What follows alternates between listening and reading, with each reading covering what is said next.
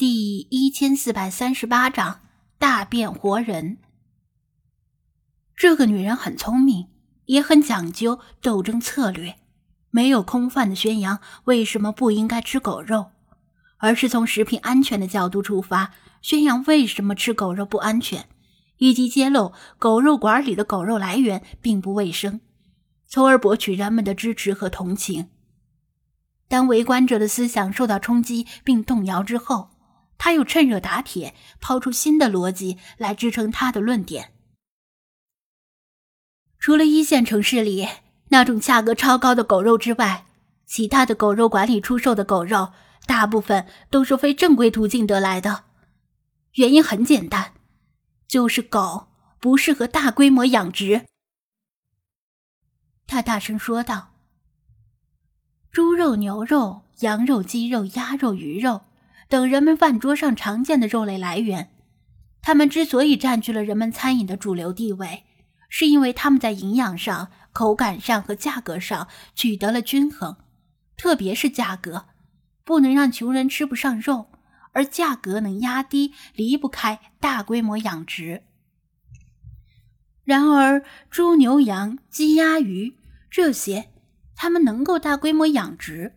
因为它们都是性情温和的食草动物和杂食动物，所以它们可以混养，可以散养，可以像农家小院里那样抛一把米，然后一群鸡围着去啄食；也可以找一块牧场草地，让牛羊们自己去啃草；也可以用铁条围个畜栏，养一群猪，成本很低。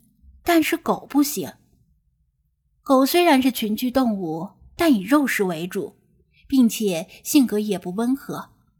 如果把一群成年狗混养在一起，他们会自发的彼此撕咬，争夺领导权，甚至斗到至死方休。就算是决出了狗王，但当食物出现时，同一等等级地位的狗们又会开始争抢食物的优先权，弄得遍体鳞伤。这显然没办法当做可靠的肉类来源。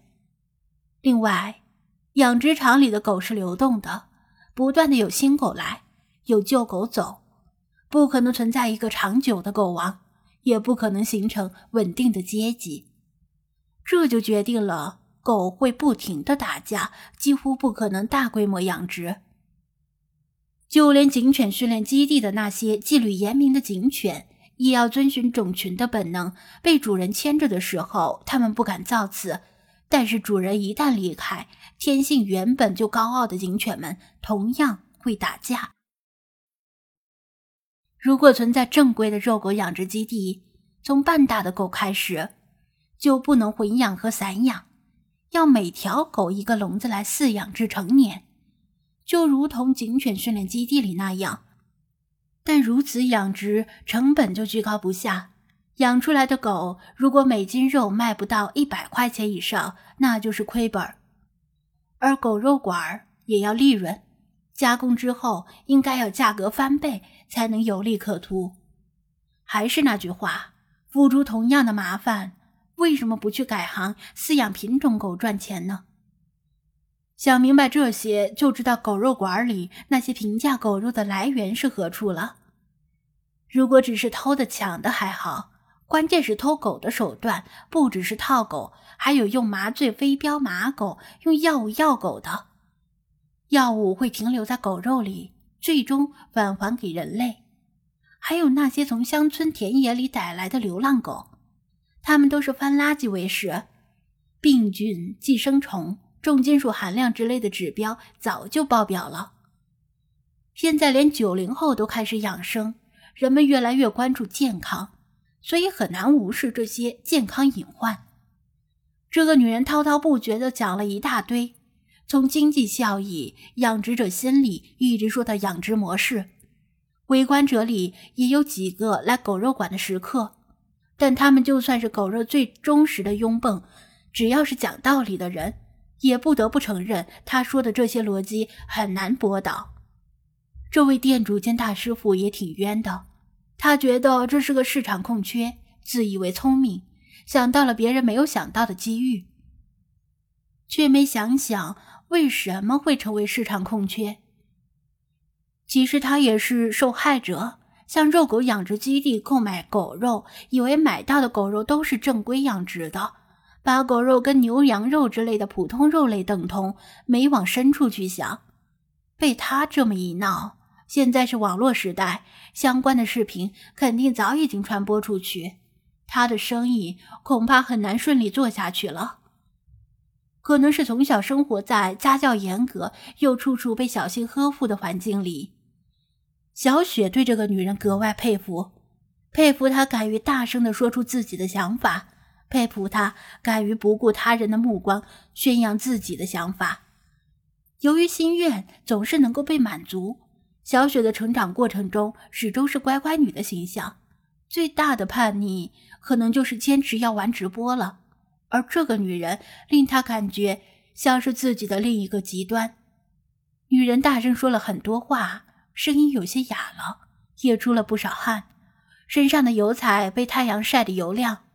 正在这时，人群外围突然响起骚动，警察来了！让一让，让一让，不要在这里围堵，影响交通秩序。警察得到讯息，几辆警车停在外围，警察们拿着扩音喇叭开始疏导人群，恢复交通秩序。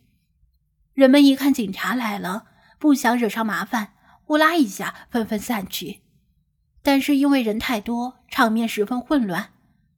那个女人反应很快，听到警察来了的骚动，马上停止说话，弯腰把横幅塞进行李包，并且从行李包里扯出一双凉鞋和一一条长款连衣裙。在小雪瞠目结舌的注视下，她先是穿上凉鞋。然后把连衣裙从头到脚往下一套，伸手把后背拉上拉链，身上的油彩全被及踝的连衣裙完美的遮挡了。接着，他把脑后马尾辫的皮筋扯掉，把发型从马尾辫变成了微卷的披肩发，又随意用手指梳理几下，营造出凌乱的层次感。最后，他戴上一款红色镜框的时尚太阳镜，一连串的动作。如行云流水，几乎像是大变活人一样，瞬间变成了另外一个人。小雪忧伤的低头注视着自己的运动鞋和七分牛仔裤，又摸了摸自己短发的发梢，感叹：同样是女人，人家怎么能把女人的优势利用的这么好呢？无头苍蝇般乱走乱撞的人群里，没几个人注意到她的形象改变。甚至当警察挤入人群寻找拥堵的罪魁祸首时，与他擦肩而过都没有注意他，只捡到他抛弃的行李包。他专门往行人密集的地方挤，很快就穿入一条僻静的街道，轻舒了口气。他以为自己成功的甩掉了所有的人，不过转头一看，发现小雪一直在不远处小心谨慎的跟着他。